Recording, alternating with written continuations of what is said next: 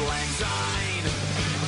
forget the ones you love and let's have a good time Don't forget the ones you love and days of auld lang syne Welcome to Booked, where two guys tell you about the books they're reading. I'm Rob Olson. And I'm Livius Nedin. This week is another exciting new episode for us. It's Book's first annual year in review extravaganza spectacular. What does that mean? Well, uh, we're basically going to be telling you a little bit about what we've done throughout the year and um, kind of the high points and the low points and some of the stuff that we like the most. Yeah, it's uh, it's been it hasn't been a whole year. It actually uh, our first post went live um, April first, two thousand eleven. So we're only what you know, going on eight months now. Yeah, we're finishing off eight months, and how telling is it that we posted our first post on on April Fool's Day?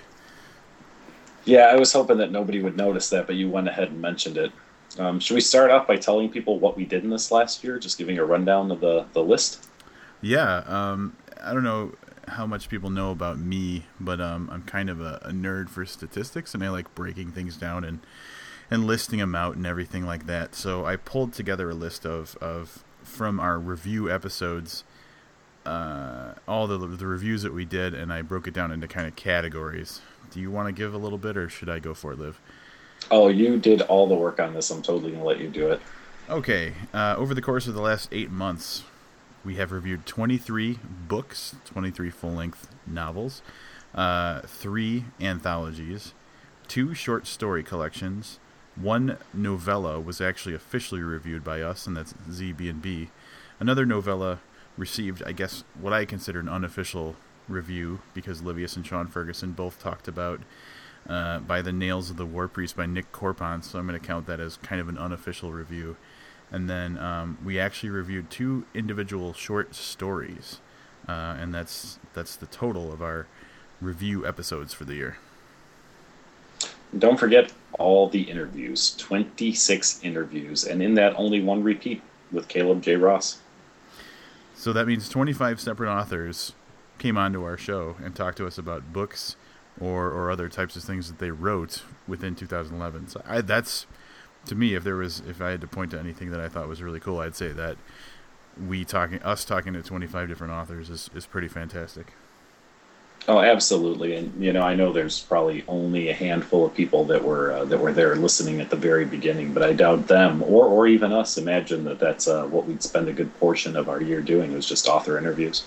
Yeah, if you look at it, we're almost even between interviews and reviews, which is, I mean, we well, we had really didn't have much of a vision at the at the beginning of the of the podcast at all. But I, I personally expected to do a lot of talking about books, and then um, with the aspirations probably one day of adding on, you know, talking to authors and stuff. And, and it really took over once once we got some authors on. It just snowballed.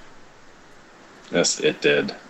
Um, and who knows if Warmed and Bound two comes out, we may get to do another you know twenty plus interviews in just a few days this year, next year, whatever. yeah, I guess that was one of our most epic and stupid and really, really incredible experiences was uh, the Warmed and Bound sessions, which I believe started July 17th, 13th? I think that's about right. Mid July, yeah. Mid July went all the way through to August 2nd or 3rd. 3rd. It was yeah. seven, 17 interviews in a row um, one per day, which meant that behind the scenes, Livius and I were reading the stories that the authors had written, um, typing up notes for the interviews, actually recording the interviews, then editing the interviews, and then posting them all while we were going about our regular daily life. So, um, probably one of the dumbest things that we've committed to, but ended up being probably the most rewarding experience, too. Absolutely. Don't forget we listened to them, or at least I listened to almost all of them too after we recorded them. Yeah, that's right. Yeah, throw that in there. It's hard work listening to this podcast. Now I know what the fans feel like. so yeah, a lot of a lot of stuff's been going on. Um, I guess in addition to that, not only have we recorded all these you know crazy episodes and stuff like that, but we've we've done some other stuff too. Like uh, we we added some uh, we were asked to help with some extra content for the ebook version of Warmed and Bound. So we did a little write up there, and they, they transcribed a handful of our interviews. So that's that's kind of an I consider that an, an achievement of ours. It's a very very cool achievement. There is definitely a list of, uh, of great moments that uh, that we had, and I certainly count that as one of the uh, one of the top ones. Is not just doing the interviews, but actually being you know forever involved in uh, in the ebook uh, format of Warmed and Bound. Very very cool stuff.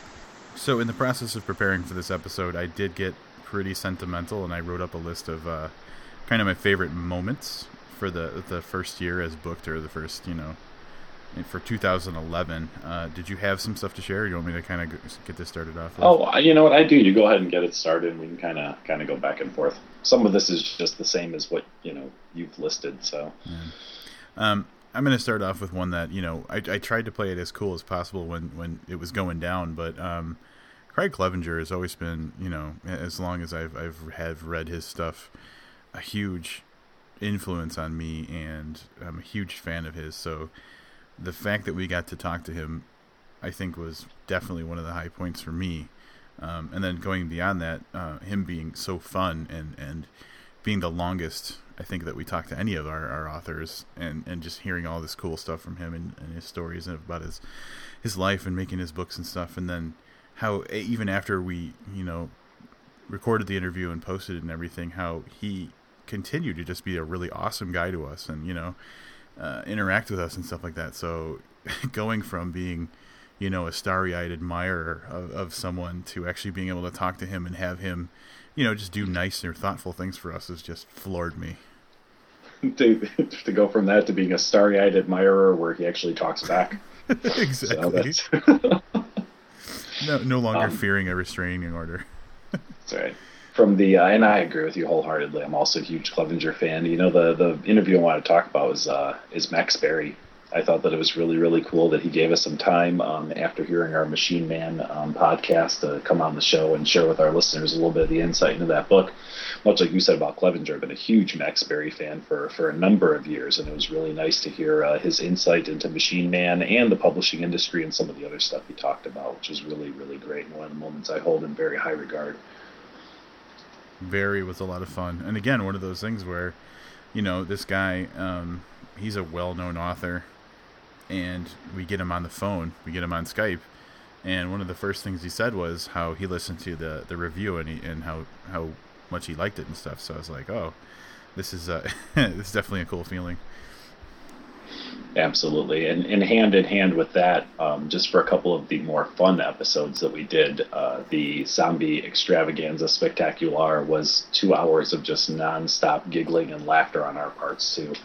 So many thanks to Amanda Gowin and Chris Deal for joining us in uh, in that enterprise. Something we hope to do again, maybe a little less than two hours, or maybe we'll split it up this time because I've heard it's uh, it's a little tough to sit for two hours and listen to that. But um, every minute of it, an absolute blast.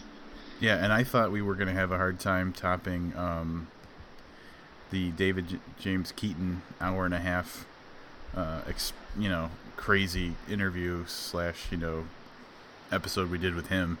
But um, yeah, that one was great too. David James Keaton, hilarious guy. I wish that I lived near him so I could just hang out with him all the time and hear his his weird, really intelligent, crazy ramblings. That guy was uh, a whole lot of fun to uh, to talk to, and then also to get to meet later on. Um, yeah, that was the other episode I was going to mention. Apparently, I like sprawling long episodes that have four people on them. So uh, it was nice to hear him take uh, take our friend Dan to task too on that episode, which is just wonderful. And Dan did his good. He did a good job of holding his own and everything. He sure did. but it's nice to see someone give back a little sometimes. For sure. Uh, now, I, another thing I'd like to say is just talking talking to all these authors has been wonderful, but actually getting to know them, you know, and having this casual conversation and and you know becoming Facebook friends and having email conversations with all these people has just been such a great experience. It's like you know, it's one thing to read something incredible, but then to have access to those minds and be able to like you know share thoughts with them and, and see them as you know beyond being a, an author has been really really cool. Um, so really, all the 25 people that we've met and talked to, it's really cool to see them beyond the episodes and stuff, and to know that we kind of we have, you know, more than just that interview. We kind of have a we've built friendships with these people, which is not expected, but really incredible. It's right. If they like it or not, once you talk to us, you have opened yourself up to that. So just a warning to the next uh, the next authors to come on the show. What else you got, Liv? Um, this was your note, but I wanted to talk about a little too. Um, just having strangers, you know, just contact us to tell us they like what we're doing. I mean, you know, we have access to these numbers and we see how many people are listening and stuff, but the total huge bonus of getting an email or getting someone to post on our wall that says, "Hey, you know, I came across your podcast, really like it," or going in and commenting on it has been uh, almost as cool as um, as some of the people we've gotten to talk to. It's kind of reinforcement that there's people out there. Numbers are one thing, but actually, you know, developing relationships or having some contact with people who are listeners too is uh, has been just tremendous. Yeah, yeah, and um, I'm gonna. my last note that I have about you know personal favorite moments is a bit of a you know pat myself on the back or whatever. But uh, Jonathan Maberry, uh, we reviewed his book Dead of Night and uh, actually on our website in a in a reply to the post for the for that episode, Jonathan Maberry posted. He said, "You guys run the best review podcast on the net." Um, now that might have been because we gave his book a glowing review, um, but I mean he obviously engaged us more than that. He said, you know, some of the stuff we said about characters we liked, he he reinforced. He said, you know, these are some of my favorite characters too, and that kind of stuff. But like that little quote is just a nice feather in our cap because we weren't really setting out to do anything with this, but when we have this kind of feedback that reinforces us, it's just, it's uh, yeah, it's fantastic to hear it. It fuels us to uh, to do more stuff. Absolutely. I think the next uh, a nice segue into this would be uh, this other favorite part of ours got its own section on on this podcast, and that's uh, Malaz Corbier, our correspondent from the Netherlands. A little history about Mlaz. Um, we we ran across him. He had uh, followed us on Twitter, so he'd heard about us probably through our, our, connections with the Velvet people, Caleb Ross and the Velvet, and and all those people. And you know, we started following each other on Twitter. And for our first interlude episode, which was episode six, on Twitter and on Facebook, I think we put out a request saying, "Hey, give us some topics to talk about uh, on on this episode." And he came back saying that we should talk about anthropophagites. So obviously, the first thing we did was we went to the dictionary to find out what the hell he was talking about, and then uh, we realized he was talking about you know eaters of human flesh. So we're like, yeah, we can work with this, and uh, we talked a whole hell of a lot about anthropophagites. Um, and then, so that's that's kind of Mlaz's first appearance. Uh, but then, you know, as time went on, we had a whole lot more experience with Mlaz. Yeah, he eventually became our unofficial third member, and uh, as we refer to him, our own Matt Damon. Um, you know, he got mentioned a lot, but then he started sending in the last minutes, which uh, was a burst of genius on somebody's part. I don't remember whose it was, but having him actually record bits and send them into the show is fantastic. Uh, you can find some of those. Um, they're in some of the Warmed and Bound sessions for Pela Via, Eddie Rathke, Amanda Gowin, and Axel Taiari, and uh, spread throughout in a lot of the interlude episodes too, including this one. That's right.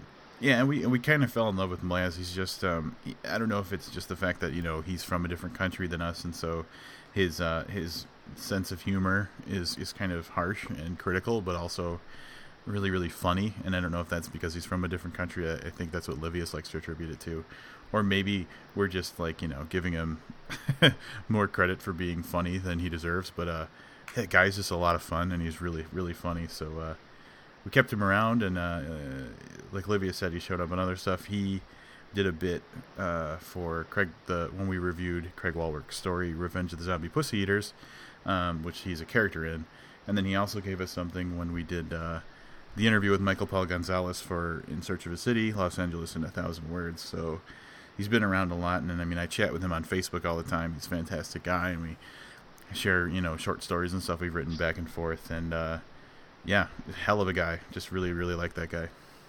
Yeah, and let's not forget what a great time we had on the uh, Warmed and Bound session wrap up that uh, he was a full on guest host for. Just uh, another great episode right there.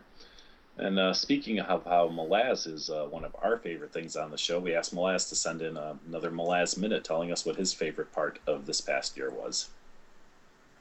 A special booked episode without Malaz is not a special booked episode. So here I am. My favorite book moment of the year 2011 was easily found. Episode 24, the interview with Pela Via. She went on a record saying, and I quote, Mlaz is so awesome, the most adorable thing. he is a good looking guy. Yeah, he's totally good looking. Now, of course, I hear this on a daily basis.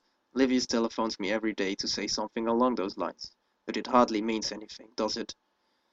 I mean, my two year old niece thinks I'm the smartest person in the world. And even though it's fun to hear, it doesn't mean much if someone tells you who can't even tie her own shoelaces. But Miss Fia, she is gorgeous. It's worth a lot more when someone who knows what she's talking about compliments you. That was my finest moment. It was also Rob's, by the way. Happy New Year, book people. See you all next year. Okay, I don't know if Malaz is uh, is um, psychic or clairvoyant or whatever you want to call it, but uh, he did mention that my favorite moment on uh, uh, my favorite moment of the year was Pela t- saying how handsome he was, and I think he's right about that. Either that, or I didn't understand what his what he was saying in his minute. But uh, yeah, definitely, I don't think there was any moment that was better than finding out that Pela thinks Malaz is a good-looking guy. Yeah, and every day when I call him to tell him what a good-looking guy he is, he brings that up about what Pela said. So it's just it's really really weird, but we love him all the same. I guess we all have our own quirks, and uh, and uh, is a very welcome addition to the show. Yeah, I just can't wait until we have him on to actually uh, talk about something he's written. We've we've had the uh, the the benefit of being able to read some of the stuff he's written, and I know not a lot of it. Uh, there's not a lot that we can point people to to read, but um, guy's just a fantastic writer, and uh, I can't wait until we have an opportunity to have him on as as more than just you know an, uh, one of the members of of the podcast. Did you notice he bought a new microphone? it sounded yeah yeah it did sound kind of nice. He got he got all uh he got all fancy for the the year in review episode. Yep. Yeah, apparently, um, I was asking him how you say uh, Walmart in Dutch, and he just told me that a lot of their stores have English names, and the one he bought that from was called Action. That's so awesome. It was in one of my phone calls. That's what he told me after I called to tell him how handsome he was. all right. Um, all right. So I think we uh, we kissed Malaz's ass enough. We probably should have given him. We probably should have given him a harder time than we did, but uh, we just, you know, we can't help being charmed by him being so handsome and funny as he is. Do you want to uh, now? All right. So we've avoided. It's this will be the fifty seventh episode, I believe, and we've never given our list of something. I think we've alluded to like that's in my top three or something. We've never actually done that, and I'm thinking the spirit of of you know wrapping up a year is kind of giving the highlights, and I and so I put together a top three books of the year. I believe Livius did too. Mm-hmm. You wanna you wanna give yours first? Um. I, I, I, suppose I could talk about stealing someone's thunder, though. Um, uh, number one, Strangeness in the Proportion, um, followed closely by Warmed and Bound at number two, and then The Night Circus at number three. hmm Mine's going to sound shockingly similar. Without question, Strangeness in the Proportion was um, my favorite book of the year. Um, I rated it the best of any novel that we've rated this year, and yeah, I, I think it's my favorite thing that I've read. Uh, I put in second place The Night Circus, uh, Erin Morgenstern's book, which I just thought was fantastic, and um, yeah, just a great book. And then third, rounding out the top three, is Warmed and Bound because that's the anthology that brought short stories back into my life. I'd say. Yeah, and that's and I, have got to say that even at third place, that's high praise for short stories. Anybody who's uh, who's listened um, early on or ever talked to Richard Thomas about us um, will will know that uh, we're not huge fans of the medium. And and Rob's right, that really did kind of uh, I think it started a little before that, but yeah, that did turn us around or turn me around at least to uh, re-looking at the short story, just that collection of great authors. Yeah, it, Richard Thomas really took up the charge to uh, to get us to be more into short stories. Um, I don't know, I don't know if it was like a an error in communication or something, but he thought Livius was just against the idea altogether, and he really did everything he could to to turn us around and point us in the direction of some good short stories. So, got to give props to him for that. I forgot all about that until you said that. You know, the other thing that I'm thinking about we've been mentioned as, and again, this is, I hope, an error in communication, um, frequently by people as like a crime review podcast. um, because of some of the titles we reviewed and stuff. But when you look at that list, the two full length novels that are on there are just borderline. Well, one of them is just flat out fantasy. The other one's very borderline fantasy. Mm-hmm. So maybe fantasy is where we're at. Maybe it's not so much crime, which is what a lot of people seem to think. Well, and and there's a nice mix too. You've got Strangeness in the Proportion. It's a it's a first novel by uh, by someone in a very published, I guess, at least through a kind of a niche, um, you know, very genre. It's a very specific audience. Uh, it was published uh, to. Then you've got the Night Circus, which was kind of a runaway success uh, from one of the top publishers, and um, you know, in, in, the in compared to being compared to like you know the Harry Potters and Twilights of the world. So um, you've got a, a you've got a book that's very very small, very indie. You've got a book that's just like a, a runaway success, and then you've got Warmed and Bound, which is kind of somewhere in the middle. A lot of the authors, you know, are kind of starting out new. You know, some of the authors in there are just you know well known and and uh, respected authors, and so it's kind of I'd say that we're hitting in in all areas. Absolutely. Um, let's talk a little bit about about the actual ratings breakdown because there was some surprising stuff here. Is I want to tell you that Rob put up together this spreadsheet that's just amazing that had all of this data on it. And you know, he's like, "Oh, I got a bunch of stuff together for the episode." I went on and looked and just about fell over when I saw exactly what uh, what he had. So I'll kind of start through some of this and let Rob pick it up from there. The average review ratings um, for me was 4.02 stars out of 5. Rob came in at just a hair under that at 3.95. Um, my lowest reviewed book, so the worst book we reviewed this year, in my personal opinion, is The Pale King, Let the Flaming Begin. And, uh, and Rob's lowest book was Robopocalypse. Now, Livius gave the only one star rating that we gave for anything in the entire, you know, 50 six episodes leading up to this with a one star rating for Pale King, and my lowest was a two star rating for Robopocalypse, which is the same score that Livius gave it. Interestingly, um, when I when I put the spreadsheet together, I uh, I noticed that we had we were agreeing on more books than I remembered, and out of the twenty three novels or full length books that we reviewed, we agreed on twelve of them, so almost half. Anthologies we did a little better. Two out of the three we agreed on. Short story collections, two out of the three we agreed on. And full on short stories we agreed on. We agreed on one. Oh, that's wrong.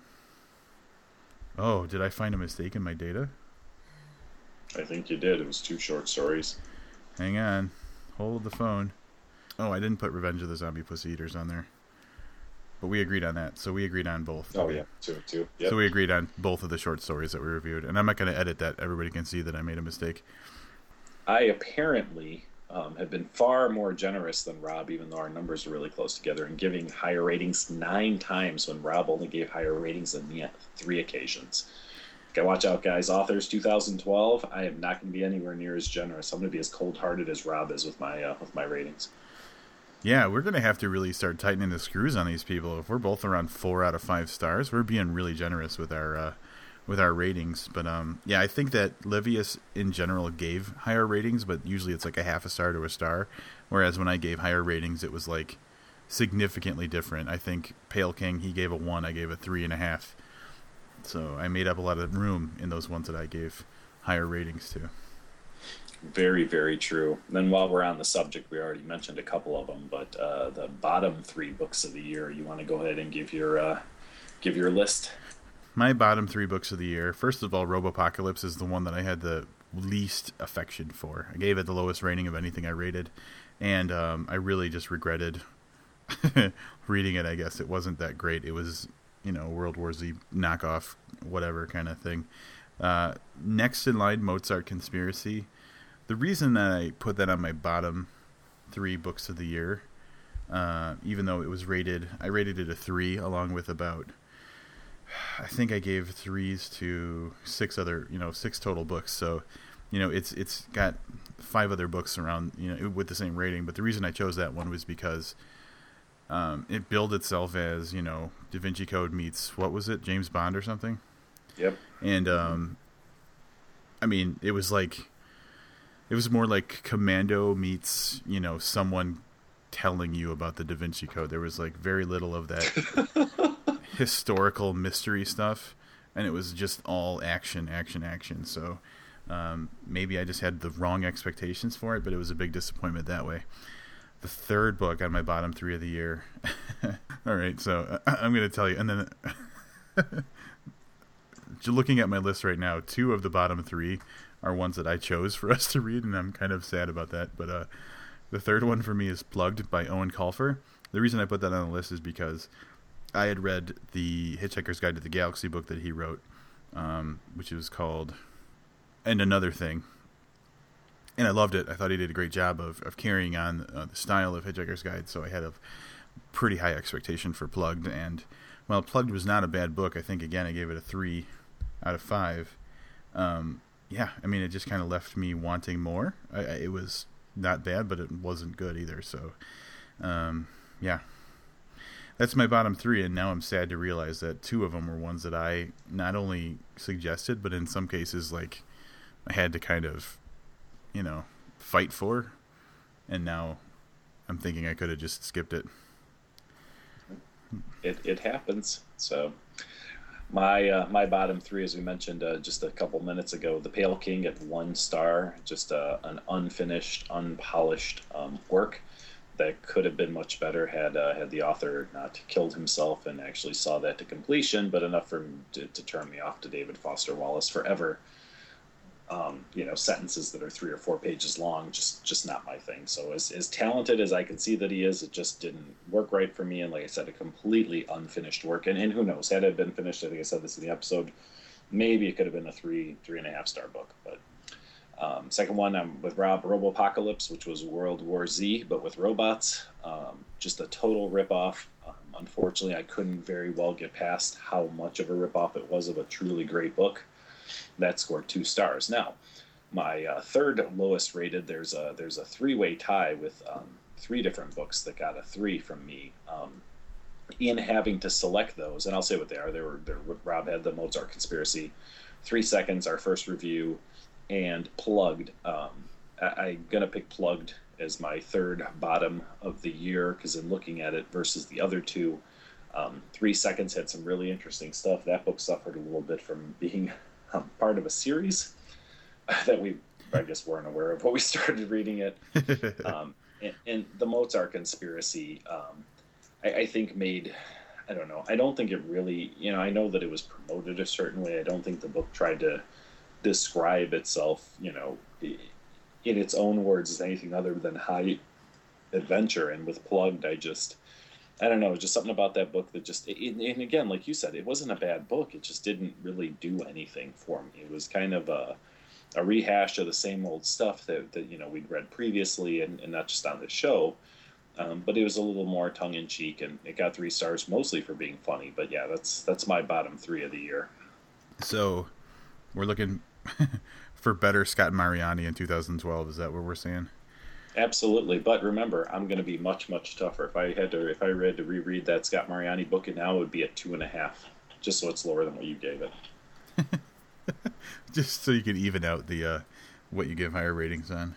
Exactly. All right. One of the one of the highlights that I I see coming out of 2011 and and and booked podcast and everything is this little road trip that we went on. So, uh, following the warmed and bound sessions, we suddenly had 17 friends that we didn't have before.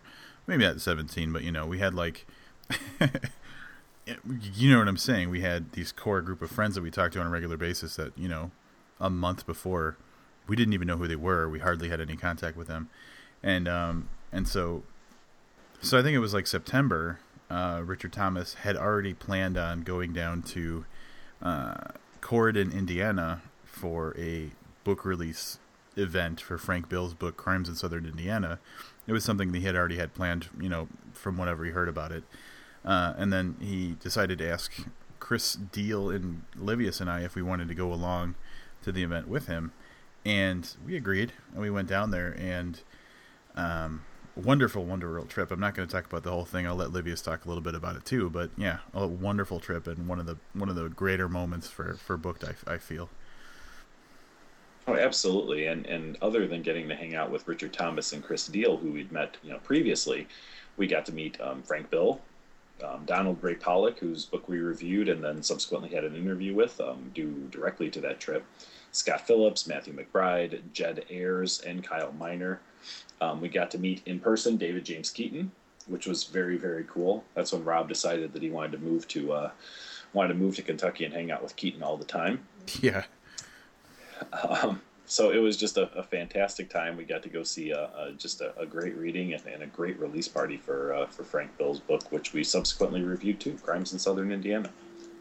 That's right. Uh, in addition to that, we we made a stop at the Kurt Vonnegut Memorial Library, which Livius and I, and, and thankfully this happened this way because Livius and I had been planning individually um, or independently of this whole trip uh, to go down there and visit it and kind of maybe make a day out of it or whatever thinking that this was going to be, you know, a big experience that we'd want to take some time and get into and everything. But uh, then this this opportunity came up, and we decided to just kind of roll it into the to the trip that we were going through. We were driving through Indianapolis anyway, and so we stopped by Kurt Vonnegut Memorial Library. And honestly, it's like a thirty minute visit. There's it's kind of small and and it doesn't take a lot of time to soak everything in. So uh, we got to do that, which was fantastic and something we were looking forward to. And just thankfully we did it then because if we had dedicated a whole day to it, it would have been a much more disappointing experience. I think. Would have been a very very quiet car ride home. exactly. Uh, What's the coolest thing you saw at the Kurt Vonnegut um, Memorial Library? Um that's tough. Uh, the thing that my mind keeps going back to is there's a typewriter. See, I, think of that typewriter, but it was a replica. It wasn't the exact model he used. I mean, I mean, it was a model he used, but it wasn't the exact unit he used. But they had a, a glass case with a lot of his medals and and other things from from when he was uh, you know in the war and everything. So that kind of sits with me because you know when I see those things, I think about all the war based stuff he wrote, like obviously Slaughterhouse Five and you know Timequake and anything that he he he drew on his military his war experience a lot, and so seeing those actual relics from his life was pretty cool. And uh, in that case too was I think a signed first edition of Breakfast of Champions, which I wanted to just break that glass and grab that and go running out of the store. Yeah, because that's acceptable behavior when you're when you're on a trip with friends. See, for me, really, really easy. Pack of Pall Mall cigarettes that was found behind one of his bookshelves. Yeah, you bonded with him over that that cigarette. I gotta tell you, I gotta tell you, man. Sometimes they end up in strange places. No, it was just it was a nice touch because it really showed a kind of human side to him. I think all that other stuff was very, very um, author related and book related. Um, there were some rejection letters there that were kind of neat to see. Yeah, I was just gonna um, say rejection letters was cool. Yeah, but uh, I gotta stick with the cigarettes. I thought it was kind of cool, and I also thought it was kind of cool that someone found them and thought like these could go in the museum. Like it was museum worthy, like it it was a part of him, kind of thing. Yeah, absolutely. Yeah. so all in all, great experience. I'm glad we got to do it. Um, like Livia said, we met a ton of great people, and, and I know I've talked about this before, but there was this moment in the Waffle House where everybody was just sitting at a couple tables together, and it's like I really wish I had a photo of everybody that was sitting there because it was just like such a concentration of talent that I've never experienced before. Um, I know that we're new in the, the, kind of literary arena and everything, but um, just to see all those people there and to be like a part of that group was was probably, I think, the highlight for me of, of the trip. You know, I didn't know that Waffle House was an actual chain. I knew of it, but it was more of like a legend than an actual like you know tangible thing. Yeah, I just I thought like people said Waffle House, like you know, like Bob's Waffle House or something, just whatever the local place was to get waffles. But it's an actual chain, and the food is pretty goddamn good. That's right, covered and yeah. smothered.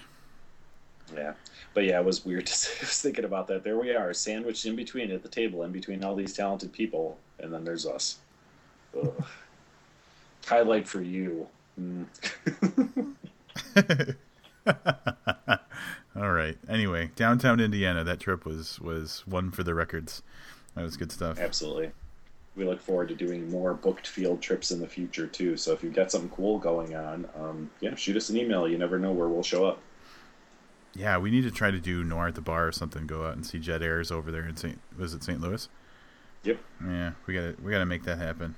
Booked road trips in 2012. If anybody is in the Chicago area and wants to make an awesome road trip, let's uh, let's start talking about that.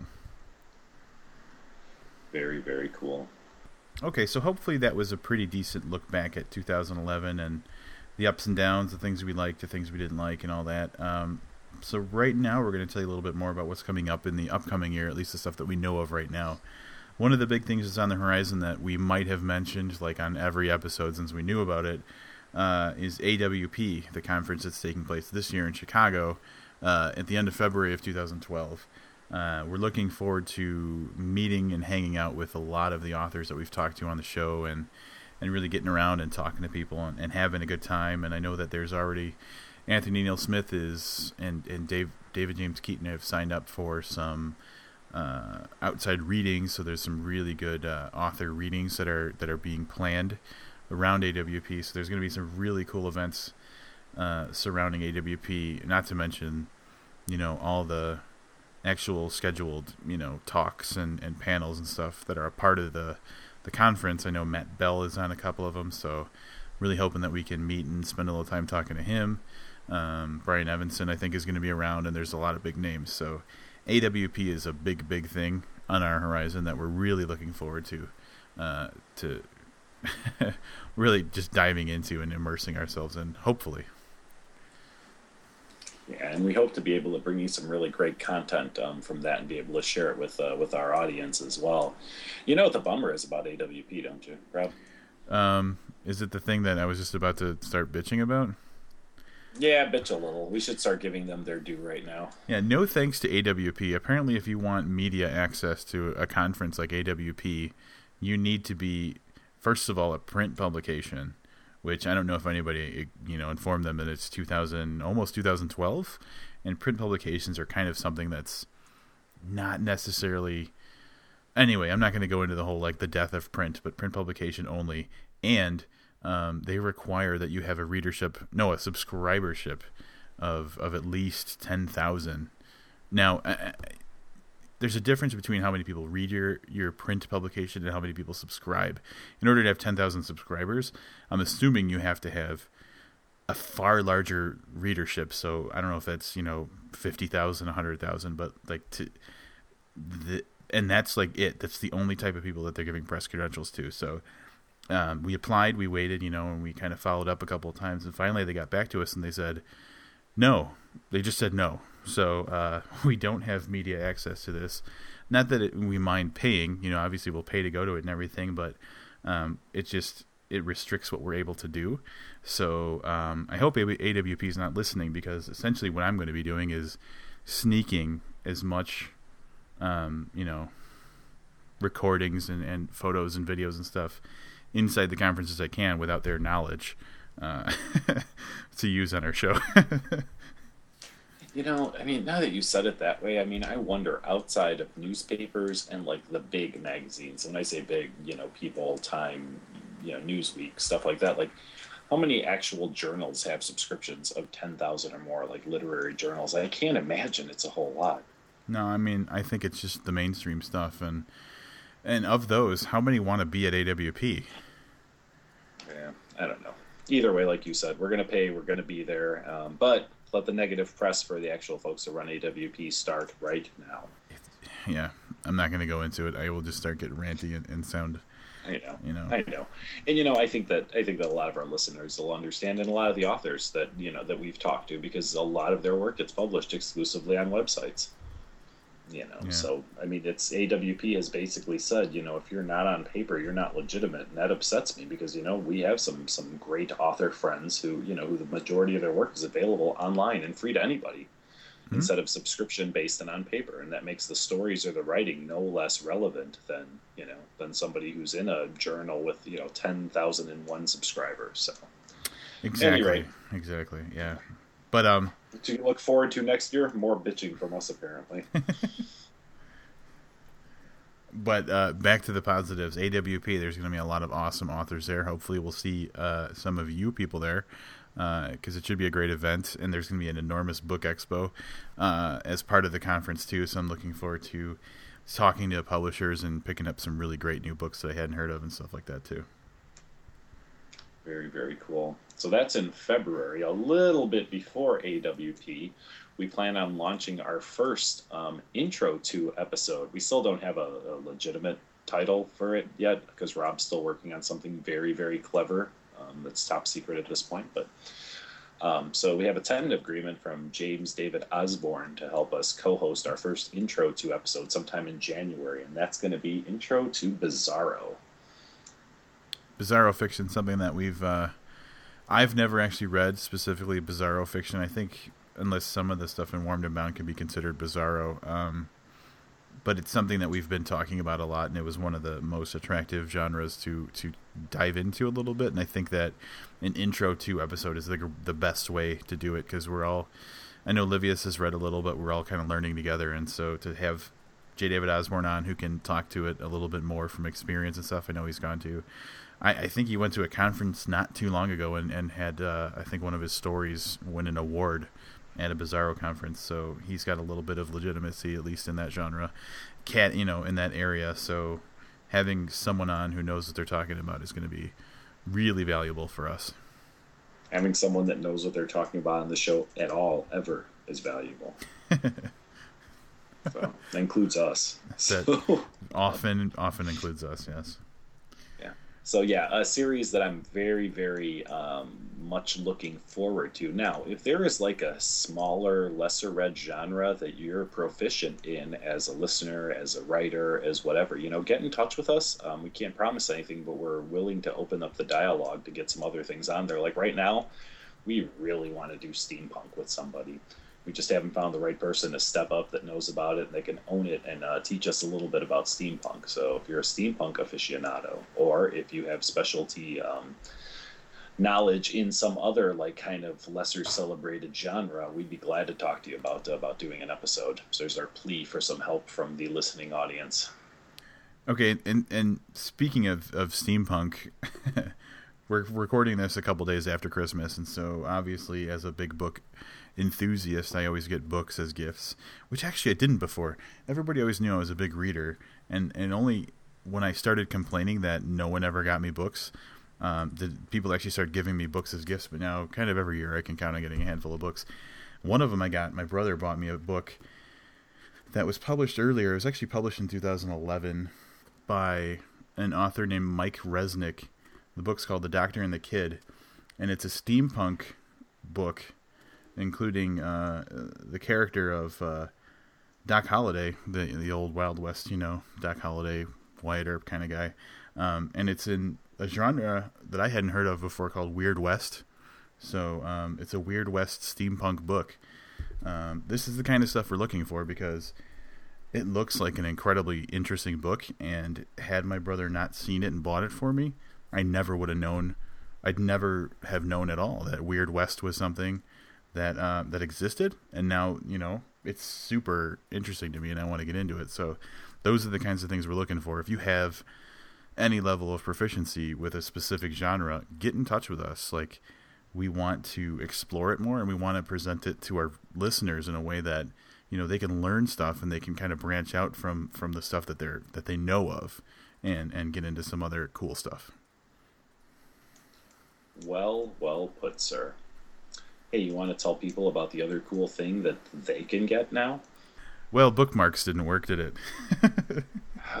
you know, there's still some bookmarks laying around. There's got to be a way to give them out. We gave them out to people who won copies of books. We did. We were really foisting our bookmarks on people. And, you know, maybe it's because we're moving into a digital world and I, have tried and tried, but I can't get our bookmarks to uh, keep my place on my Kindle. um, that's a well-worn joke. I think you said that multiple times.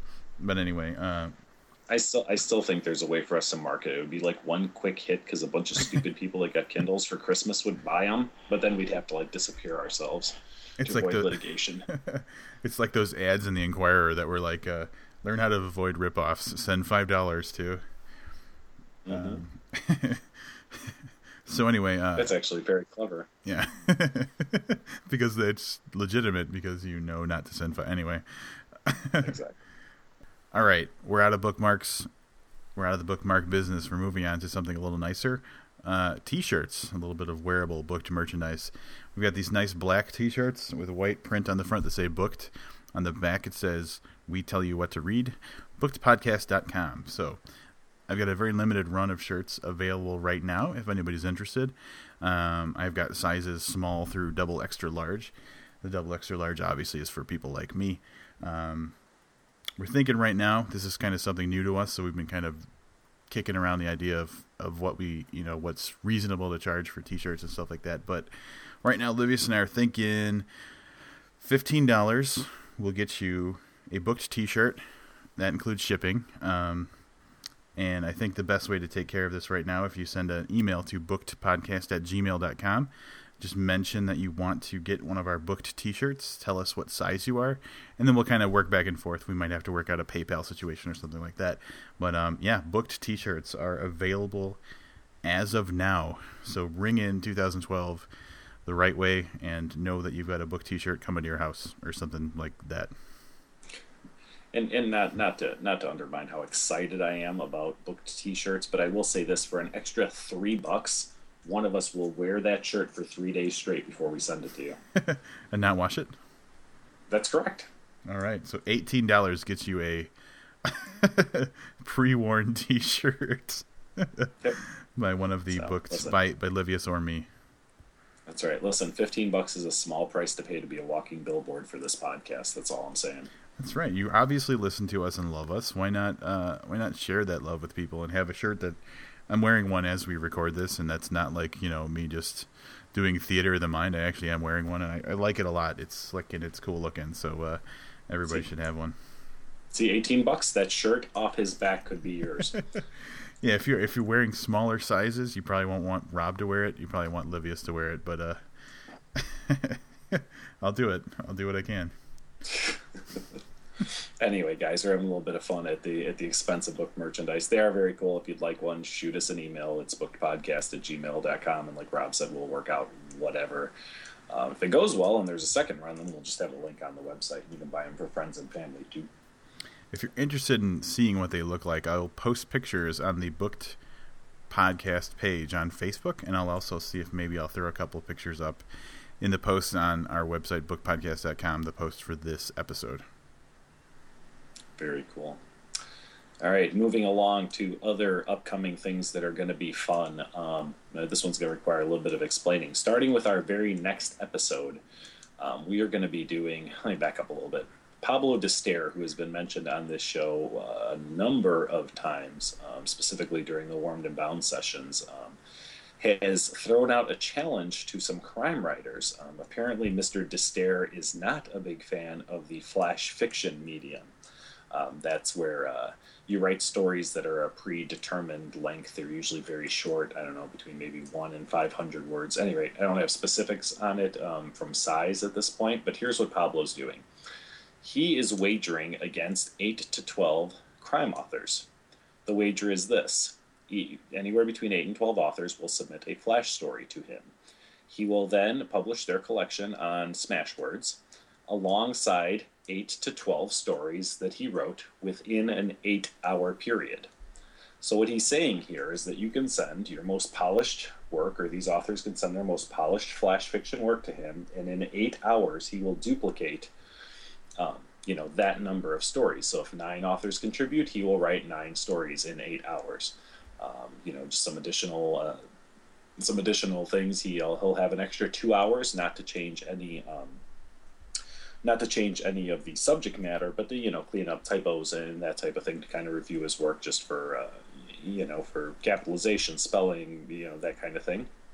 And then he's going to have people vote on it. So um, Rob and myself will be participating in the voting um, on this. Um, if the collection by the authors wins, um, there's a payout structure. I think it's about 400 bucks that he'll be paying out to the top three stories in that collection. And obviously, if he wins, um, there you know there will be no payout. So kind of ballsy of Mr. D'Stair there to take on you know you know a dozen authors who uh, who can send in polished work and try to you know duplicate that talent in uh, in just eight hours. Don't you think? Yeah, he really threw down the gauntlet. If you, I mean, all right, if you think about that, um, let's say that, and now that I'm thinking about it as uh, uh, just from like if I were, I'm thinking about it from the perspective of an author who's going to take him up on this challenge. I personally would write the longest story I could and still be considered flash fiction, so that it would take him, you know, more time to reach, you know. So potentially, let's say the limit's a thousand words. He's coming up against. He's got to write maybe as much as 12,000 words in 8 hours and it has to be as good of quality you know as as what you know individual authors are writing one story and you know going through a couple edits of it and, you know having other people look at it and everything so so the process for him uh, is is a huge challenge but like the stakes are if he wins you know that's uh he's really kind of proven his point that well you know, proving his point that flash fiction, you know, is not as legitimate of a. a I don't know. So yeah, it's it's a big challenge for him, but if he pulls it off, I'm going to be very impressed. Um, one other note, just something I forgot to say: these will be published anonymously, so readers will not know, at least not you know just by looking at them, whose whose story, which stories are Pablo's and which stories uh, belong to the group of writers. Um, it'll just be you know collection A and collection B um, and then you get to pick the one. So, anyway, over the next few weeks, um, as long as this is running, Rob and I will be featuring, um, you know, a couple stories here and a couple stories there um, on uh, on the end of our other episodes of this uh, of this flash fiction um, contest, and uh, maybe we'll even have Pablo on to talk about it a little bit.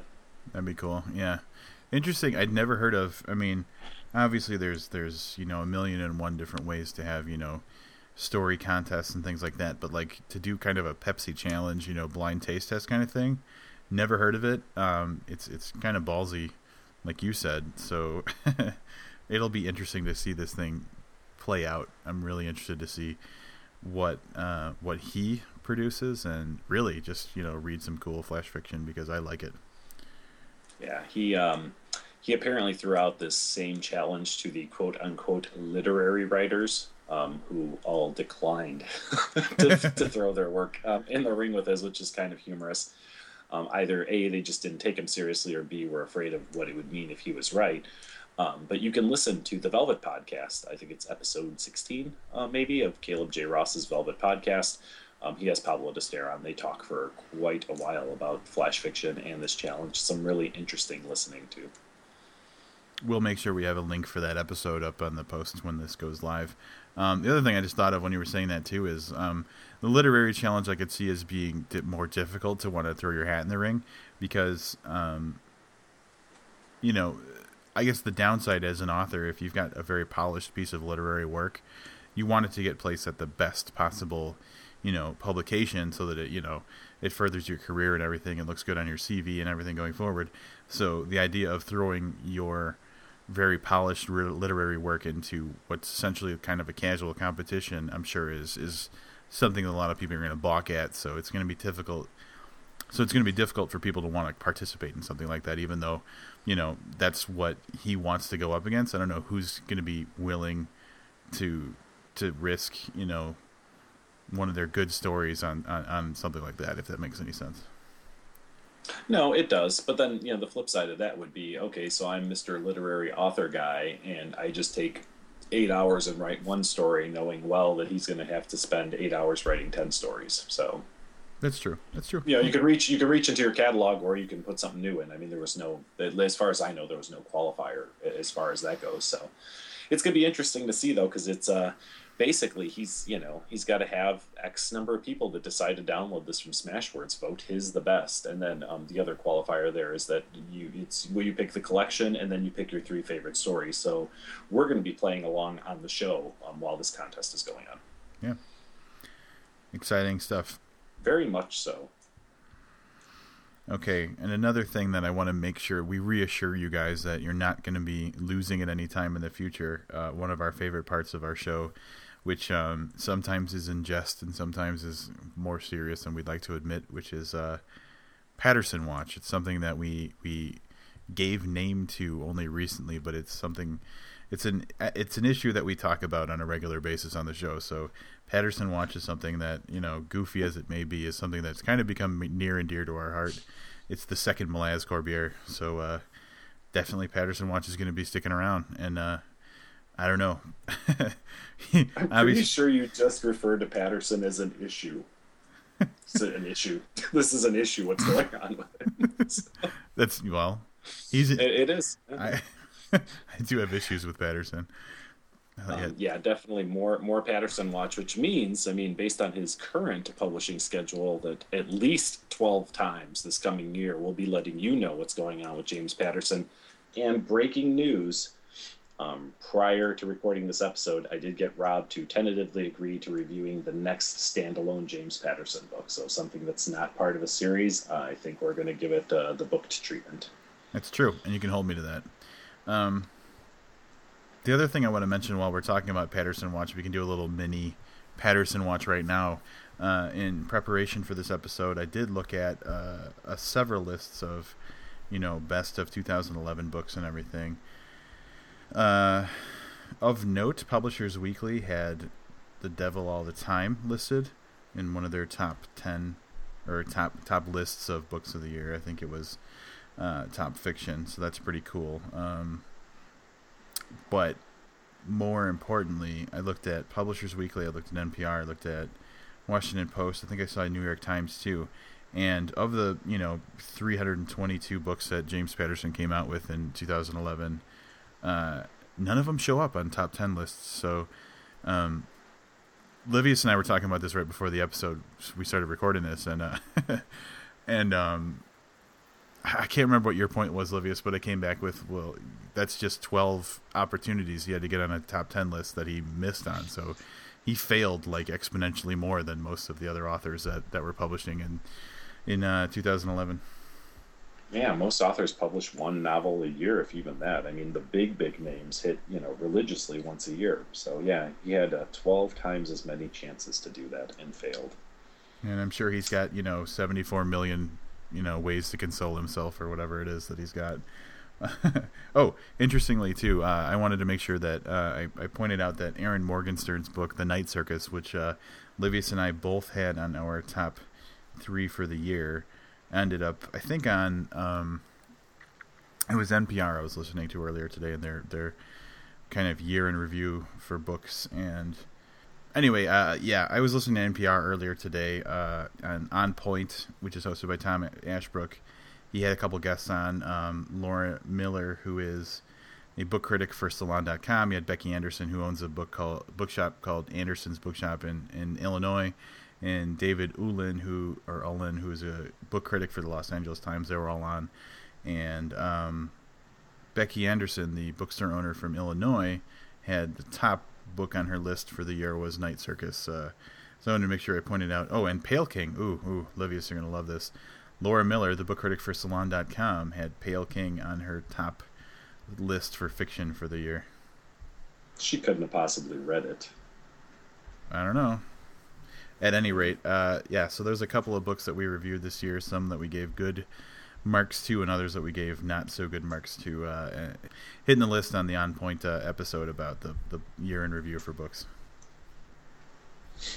Yeah, you know what? Who cares what those people think, though? Our opinions are the only one that matter. It's true. We do tell you what to read. That's right, and we've been doing it for uh, for eight months now. Yep. And I'm sure we've got at least four more months in us. At least. I was pretty sure we only had three episodes in us when we first started. Can you imagine if we didn't make it to uh if we didn't make it past Paul Auster's uh, Sunset Park? Yeah, we wouldn't be sitting here doing this now. Yeah, you know, there's a lot of things we wouldn't have done and wouldn't be doing. So I'm very happy that we're doing this. And I'm right. glad that uh, that we have fans to keep us going. So Yeah, big thanks to the fans or I don't want to say fans.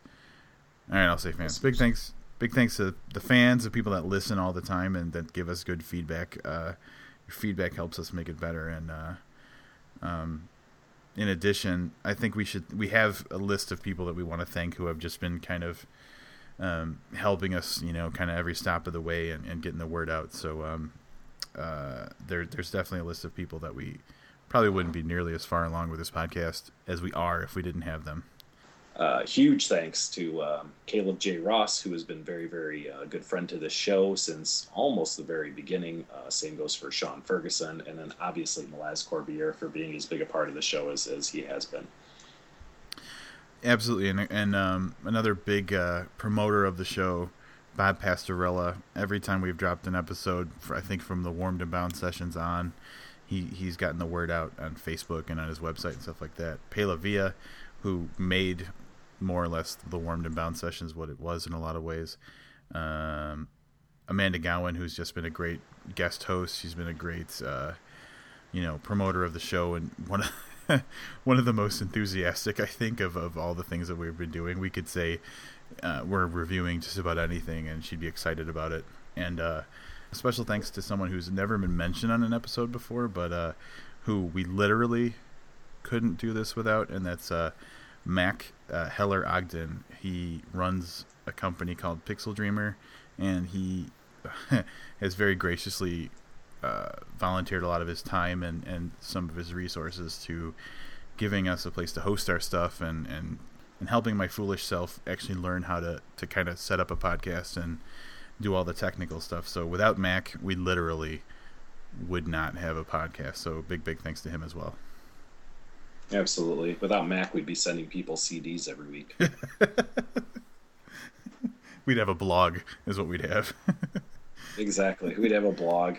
We just have to do this and then uh, and then uh, use like voice recognition to type it all out. So, and then of course, as Rob had mentioned, a huge, huge thank you to all the people that listen and share our show. Um, you guys are the reason we're still here. Um, you know, we kind of joked and said we didn't think we'd make it to three episodes. I really didn't think we would, and you know, it's it's the listeners, it's seeing the people are actually listening, and, and you know, the interaction and stuff that uh, brought us back week after week until it became part of our regular, you know, just our regular existence to do this show once a week. Yep. Yeah. So thanks to everybody, and and um, really, you're all integral to the show, and we wouldn't be able to do it without you. So um, if we didn't mention you by name, we love you, and, and we need you just as much as everybody else nice, nice uh, cover there. We love you and need you just as much as everyone. It's cute. So, but yes, so then, Rob is right. We do, we do love all our listeners. Now nobody, nobody can be mad at us if we didn't mention them by name. very, very true. So, um, kind of to wrap things up, you know, we mentioned a lot of things you can get a hold of us about. So please continue to send your uh, your commentary if you're looking for a booked T-shirt. If you want to co-host an intro to episode um, if there's anything you want to do, if you want to talk to talk us into doing a different type of show uh, and having you on or whatever, please hit us up at bookpodcast at gmail.com.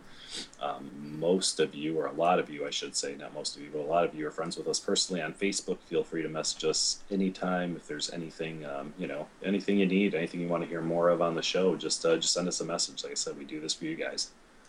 Yeah, and people will tell you that you know if you interact with us, most likely you're getting mentioned on the show. Frank Edler who only recently started listening to the show. We've already mentioned him, and he was really excited about it. So, um, if you just want a couple of fools to talk about you on the air, or, or in a podcast, I guess not on the air, um, you know, hit us up and, and you know, and, and, like us on Facebook or you know whatever, and we'll probably find some reason to talk about you in the episodes. Very true. So, see, you're not doing it for us; you're doing it for yourselves, just to get uh, mentioned on this uh, this big podcast. So. Um, I'm not going to go into all the other ways you can get a hold of us. If you've ever listened to the show, you've heard it ad nauseum. Just, uh, I guess the message is just uh, keep talking to us, and we'll keep talking to you. That's right. Look forward to some incredible, incredible advances and awesome, uh, uh, awesome, the awesomeness of booked for 2012. Lots more reviews, tons more author interviews, more events like AWP coming up. It's going to be an exciting year for us. Yeah, so we talked a lot about uh, about us here, but um, just in general, you know, outside of listening to the show, have yourself a great new year. Absolutely. So that will wrap it up for our first year in review episode of Booked. Uh, I'm Rob Olson. And I'm Livius Nedin. Keep reading should all the greatest.